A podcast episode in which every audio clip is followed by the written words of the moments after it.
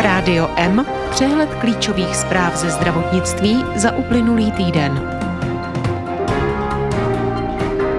Vláda s lékaři podepsala dohodu ukončující protesty lékařů. Svaz pojišťoven kritizuje dohodu s lékaři. Lékaři chtějí výsluhy, jako mají policisté nebo vojáci. Urologie Všeobecné fakultní nemocnice otevřela robotické centrum, pomůže dětským pacientům.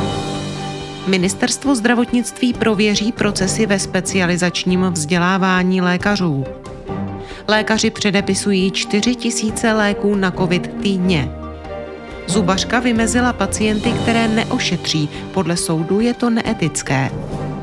Preskripce léků proti dyslipidémii se rozšířila i na ambulantní specialisty. Fakultní nemocnice Brno spouští inovační centrum. Umělá inteligence najde nádor prsu častěji než současný screening. Zvyšte daně na alkoholické nápoje, vyzvala vlády VHO.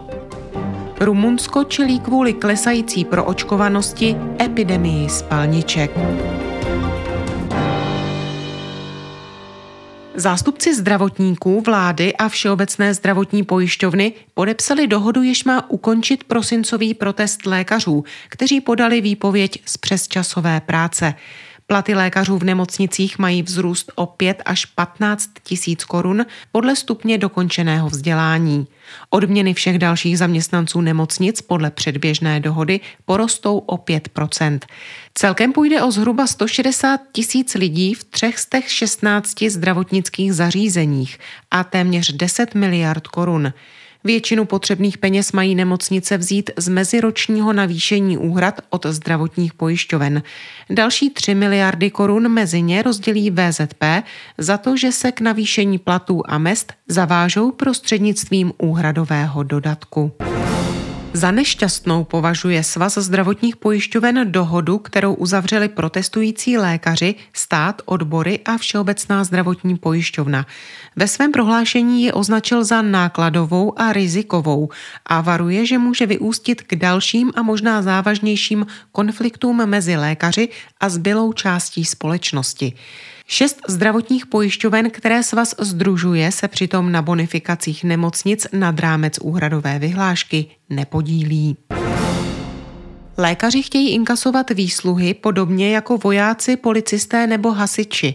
O samostatném zákonu o odměňování zdravotníků, který by to umožnil, se bude jednat příští rok. Právo na výsluhy je už dlouhé roky tématem, o kterém odbory a lékaři mluví. Prezident České lékařské komory Milan Kubek potvrdil, že se výsluhy budou snažit protlačit do zákona. Část lékařů a další odborníci však tento požadavek považují za naprosto zcestný. Vyšší preciznost operačních výkonů, větší komfort pro operatéry, méně pooperačních komplikací u pacientů i jejich kratší hospitalizaci. To vše nabídne nový robotický systém za 80 milionů korun, který vstupuje do provozu na urologické klinice Lékařské fakulty Univerzity Karlovy a Všeobecné fakultní nemocnice v Praze. Lékaři ho ve velké míře použijí i při operacích dětských pacientů. Urologická klinika je ostatně jediným tuzemským pracovištěm, které má akreditaci pro specializovaný výcvik lékařů v oboru dětské urologie. Ministerstvo zdravotnictví prověří do konce ledna procesy ve specializačním vzdělávání lékařů. Učiní tak na základě připomínek nespokojených mladých lékařů. Zavedlo také koordinátory vzdělávání ve fakultních nemocnicích a e-mailovou adresu na stížnosti. Institut, který se vzdělávání věnuje, připravuje online systém, kde se bude plnění jednotlivých kroků evidovat. Lékaři v Česku nyní předepisují kolem 4 tisíc balení antivirových léků na COVID-19 za týden. Užívají je zřejmě i pacienti, kteří nemají vážné riziko. Novinářům to řekl náměstek ministra zdravotnictví Jakub Dvořáček. Doplnil, že omezit předepisování těchto léků ministerstvo nechystá. Léky Lagevrio a Paxlovid lékaři doporučují zejména lidem nad 65 let nebo chronicky nemocným. Podle údajů Ústavu zdravotnických informací a statistiky loni i letos v prvním pololetí byly tyto léky předepsány ve dvou pětinách případů lidem mladším. Jedna pražská zubní ordinace na svých webových stránkách zveřejnila, pro jaké pacienty je a není.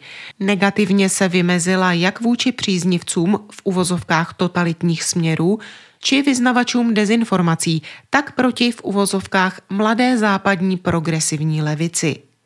Česká stomatologická komora však takové jednání označila za neetické a proto za něj uložila zubní ordinaci důdku. Za komoru se nyní postavil i městský soud v Praze. Komora zdůvodnila, že sdělení zubní ordinace navozuje dojem, že poskytovatel si může vybírat své pacienty.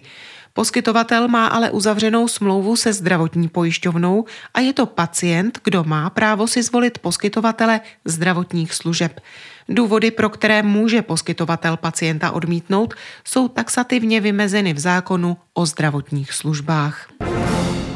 Státní ústav pro kontrolu léčiv v listopadu učinil přelomové rozhodnutí.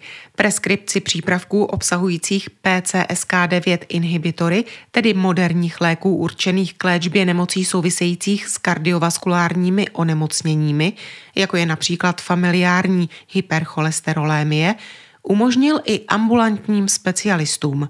Navíc ji lze přenést i na praktické lékaře. Dosud šlo o výsadu kardiologických center.